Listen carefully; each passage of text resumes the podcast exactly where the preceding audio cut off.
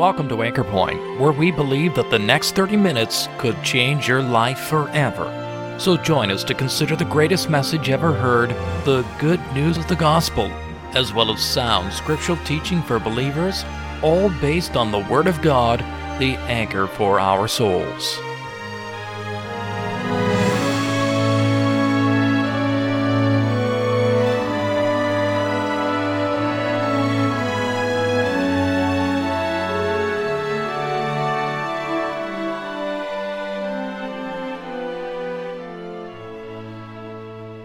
You know, the only people who claim that the Bible isn't relevant to their lives are the people who haven't read it.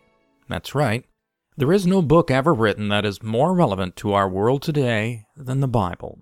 It gets right down to the pressing and vital issues affecting all of mankind for all ages. And it's very practical. God presents us with the simple facts of our sin and our ruin outside of Christ, and usually, almost in the same breath, speaks of the remedy that He has provided and that we desperately need. In today's broadcast, evangelist Mr. Gaius Goff looks at the three distinct responses that people give to God's great message of love. He speaks about the great gospel feast to which we are all given an invitation, but it is quite often refused for one reason or another. There are also warnings in the Bible that are basically neglected by many people. And of course, there's a wonderful Savior given who is, to be honest, actually despised by sinners like ourselves. So, our question for you today is this What will your response be to the message of the Bible? I'm going to read to you tonight in three different places. The first is in the Gospel of Luke, chapter 14. And I would like to speak to you about response. A number of years ago, it's down there in Washington State on a Sunday, Mount St. Helens erupted and a cubic mile of earth went into the air and was disrupted and moved down the rivers. And actually, before it was finished, some of that went all the way around the world in some of the jet streams. The only time that, as I know from what I've read, I could be different, but the only time that I know that really a cubic mile of dirt has been moved in a, uh, by men took place up in Fort St. John, British Columbia. And they made an earthen dam up there, and it took them 12 years to do what God did in about 12 seconds. And uh, at that time, there was a number of people living in the slopes of Mount St. Helens, and a lot of people had their summer cottages there. They go there for weekends. And for a number of weeks and even a couple of months, there were small earthquakes, and they were gradually increasing down there. And so people were given warnings to stay away from the mountain. But not everybody pays attention. And some people said, hey, that's where I live. What do you mean? Keep me out of my house? They had roadblocks up and everything. And sure enough, on Sunday morning, when a lot of people were on their way to church, boom, she goes. Quite a large number of people died on that mountain. I noticed in the Time magazine when it came out, there is a picture of a deputy sheriff was standing on the end of one of those roads and he had, uh, he had a lot of that ash dust on his face like soot. And you could see that he'd been crying, a deputy sheriff. The phrase on there was, we tried to warn the people, but they wouldn't listen. Now that's kind of what we do. We have had a time in our lives when we have personally, personally come to know our sins forgiven by faith in Jesus Christ. We didn't pay anybody for it. We haven't earned it in any way. We didn't even pray it through. But we came to understand that God has made for us a provision that we can be forgiven now in our lifetime and live in the enjoyment of forgiveness so that we can put our head on the pillow at night and say, Good night, Father. See you in the morning. And we rest in peace because our sins are forgiven. And I'm going to read to you how some other people responded to the kind of invitation that we've experienced. Notice here in Luke 14 and verse 16, and he said unto him, A certain man made a great supper and bade many, and sent his servant at supper time to say to them that were bidden, Come, for all things are now ready. And they all, with one consent, began to make excuse. There was a real estate agent there and a man who had a transportation business. And then there was a man who just got married. Those are three illustrations that he gave of three people who got an invitation, but they refused it. An invitation was given, but refused. Turn over a few pages to the right in your Bible to the book of Acts, please, chapter 24. So in the first reading, we have an invitation that was given, but refused. Now I'm going to read at verse 24 of Acts 24. And after certain days, this has to do with a man who was a governor, and after certain days when Felix came with his wife Drusilla, which was a Jewess, he sent for Paul and heard him concerning the faith in Christ. And as he reasoned with him of righteousness, temperance, and judgment to come, Felix trembled and answered, Go thy way for this time. When I have a convenient season, I will call for thee. So the response to the first ones that we read about received the invitation but refused it. The second one that we read about is a man who was given a warning, but he just neglected it. Now read with me back in the middle of the Old Testament in the book of Isaiah, chapter 53. I want to read to you from verse 1. Who hath believed our report, and to whom is the arm of the Lord revealed? For he shall go up before him as a tender plant, and as a root out of a dry ground. He hath no form nor comeliness, and when we shall see him, there's no beauty that we should desire him. He is despised and rejected of men, a man of sorrows and acquainted with grief, and we hid, as it were, our faces from him. He was despised, and we esteemed him not. Surely he hath borne our griefs and carried our sorrows. Yet we did esteem him stricken smitten of God and afflicted. But he was wounded for our transgressions. He was bruised for our iniquities. The chastisement of our peace was on him. And with his stripes we are healed. All we, like sheep, have gone astray. We have turned everyone to his own way. But the Lord hath laid on him the iniquity of us all. So we read of an invitation given but refused. We read of a warning given but neglected and of a Savior given but despised. What do you think of the invitation that God gives to the world today? You know, I've been around the world long enough and to enough places that I know that civilization as we know it is really is in trouble. Because we've lost our moral standards. Most people don't have a real compass now that they live by in their lives. Many people won't even accept the fact that there is a fundamental truth. I've had them say to me, why, you have your truth and I have my truth and anybody can have their truth. As long as you believe something, everything's alright. And so the standards are removed. And some people will say that even when it comes to faith. They said, well, everybody has a different faith. We believe in different things. And some people have said to me, look, I only believe in myself. Well, that means that you are only as strong as your weakest point.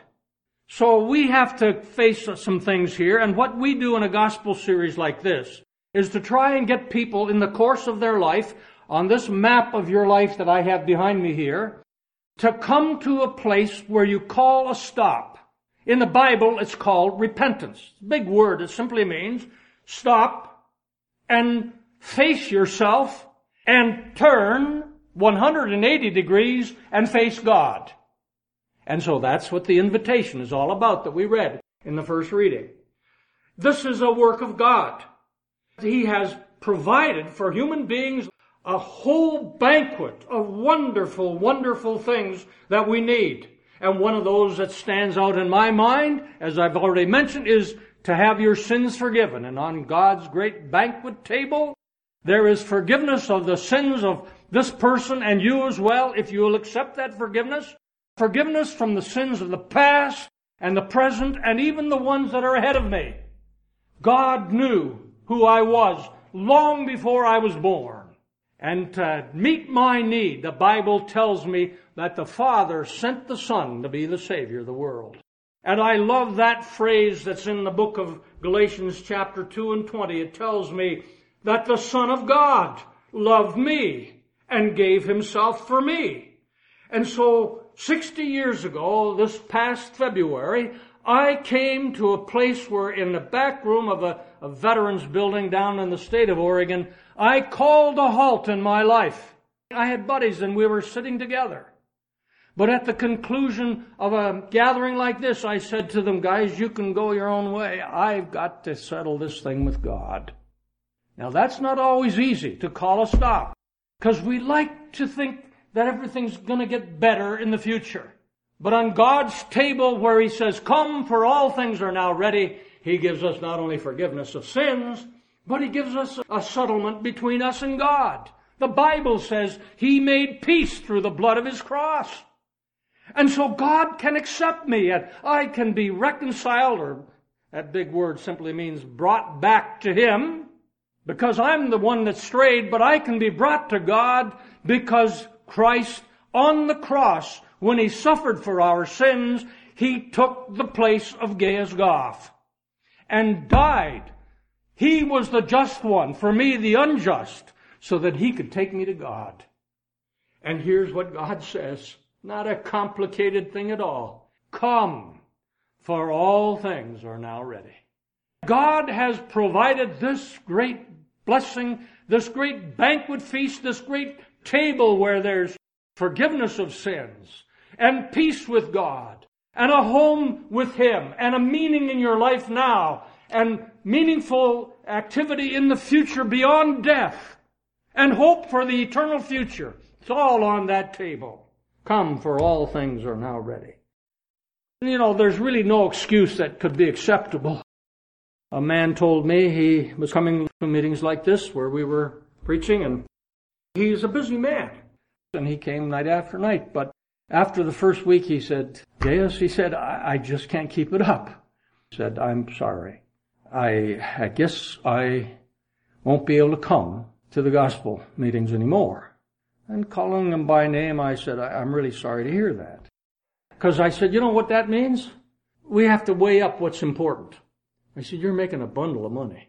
And that to you seems like really important. But I said, supposing now, 50 years from now, well, he said, I guess I'll have to cross that bridge when I get to it. And we concluded the meetings, and I went home. But in less than a month, he was gone. And when I heard that, I remembered you know, really, I, I'm just too busy. He was too busy for God. God had given him an invitation, but he was just too busy for God. He had his priority in the wrong spot. He thought success in life could be measured in eat, drink, and be merry, for tomorrow we die. He thought it could be measured in dollars and cents and a sense of satisfaction that a businessman would get. He had an invitation, but he refused it. So in God's name, I'm giving you this invitation. Jesus said, you come to me, all ye that labor and are heavy laden, and I will give you rest. That's on his table. Rest forever. And Jesus also said, the person that will come to me, I will never cast them out. Now that's pretty safe. When it comes from the lips of God, man, you can count on it. So the invitation goes to you here tonight. Come, come. And it comes right from God Himself through a couple of clay lips here. But I'm speaking to you from my heart in God's name. Would you come and understand what Christ did for you when on the cross of Calvary, He voluntarily gave His life as a substitute for you so that He would pay for your sins with his holy, sinless person. That's what Jesus did. And God is satisfied to look on the Lord Jesus Christ and pardon you the same as he pardoned me. We read also that there's a warning given. Now, you'll notice on this map, it's not all, this part on this side of the death pillar is present. This is our present. On that side of the death pillar is the future. What happens when a person dies? I mean, I'm living inside of this, and I've mentioned it before, but I'm looking at, I, the real me is inside of here looking out at you. and speaking to you through this door. But the real person is not the body parts. I read one time way back, the Mayo Clinic figured that a human body might be worth close to $20 in actual dollars and cents. There's enough uh, iron in us to make a 16 penny nail, or that would be a three and a half inch nail. There's enough um, fat. Well, when it comes to fat, there's some of us. I could make probably 75 or 80 bars, but but there's also enough potassium in us to shoot off a toy cannon, make a fire, little firecracker. There's a bunch of stuff in us, and you put it all together and add it all up, and we're worth about 20 bucks, our, our bodies. But God doesn't look at you like that. He looks at you and he says, what would it profit you if you gained the whole world and lose your own soul? He figures you're worth more than this whole wide world. And there's a lot of gold, but you're worth more than the gold. And there's a lot of silver, and I don't know all the different gems and things that they have. I understand way up here in the northern part of Canada now they're finding diamonds. So what do you do with a diamond? Well, you say, cut up pavement. Well, or look at it. You know, the ones that people put on their fingers are good to look at, but most of them are probably cutting up pavement on the streets or whatever they do with diamonds. But really, what we have is not worth very much, except you are. And the reason why you are is because when you began your existence, you began a journey that is never, never, never, ever going to end. And it will either be in everlasting happiness in heaven or everlasting misery in hell and ultimately the lake of fire. You are not done when you die. What you do is leave your body temporarily until the day of resurrection. But every one of us will exist forever. And that's what this little preacher named Paul stood before the governor and said. I mean, you'd think that the man in chains is the one who is feeling bad. But I can see that little prisoner down there, and the governor and his wife is sitting here and he's listening to him, and he's reasoning with him of righteousness. That would mean, you know, governor, sir, with all due respect, you are an ungodly man. You're not living right. The things you think about are wrong. The things you are doing are wrong. He reasoned with him of righteousness. There is an honor. A lot of times people, for a little bit of money, will overlook the restraints of the law. And some people, if they get enough, isn't it interesting how it seems like down in the United States where I live, a lot of people get away with murder. And I can't really figure it out. Except for one thing. They got a lot of money. And somehow or another, they get around the law. Not everybody. But this governor had an honest preacher in front of him looking him right in the eye. Look here. The way you're living is wrong. And then he reasoned with him of temperance. Not just who you are, but what you're doing is wrong. And then he told him about judgment to come. Now, this is probably where some of you are going to say, well, I don't believe in life after death. Why not? What's wrong with life after death? Why wouldn't you believe in life after death? I've heard people say, well, nobody come back to tell us. I said, is that right? Well, I know somebody who came back from death to tell us. And he's the one who said, where I am, to those who wouldn't believe on him, he said, you can't come. But he said to those that believe on him, where I go, I'm going to come and take you with me. He came back from the dead. His name is Jesus. I believe that the man who died on a cross just outside of Jerusalem, bearing my sins in his body, and suffered for them that he might bring me to God, and died, deliberately dismissed his spirit, and was buried, I believe with all my heart that Jesus Christ is alive. I have no question in my mind. And it's not just because I think it. But there were hundreds of witnesses who saw him after he rose from the dead. And he told them, look, take a look at the nail marks in my hand. Put your hand into the spear wound of my side. And don't be faithless, but believe. So a lot of times people will discuss the gospel, but as long as it doesn't touch their own lives, it's hard on people who roll sin as a sweet morsel under their lip.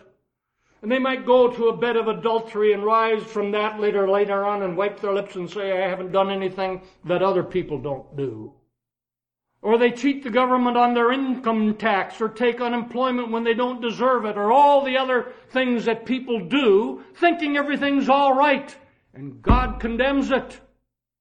We have to face up to a law. God is not a crooked judge.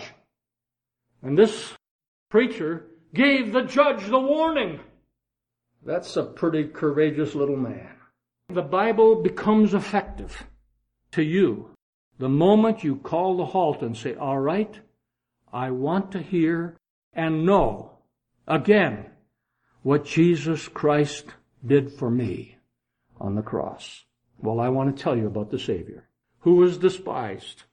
God didn't look for some religious leader in the world, and he didn't look for an angel. He looked for his son.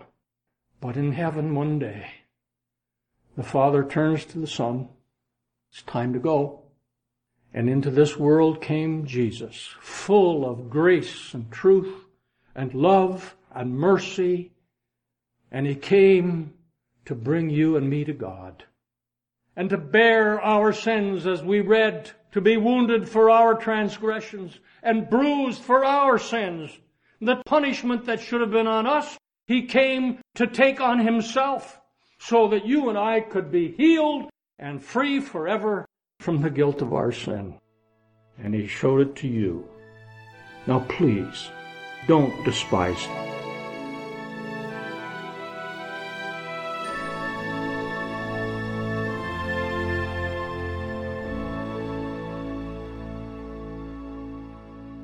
Yes, a Savior given, freely and without reserve for you, my friend, and for me.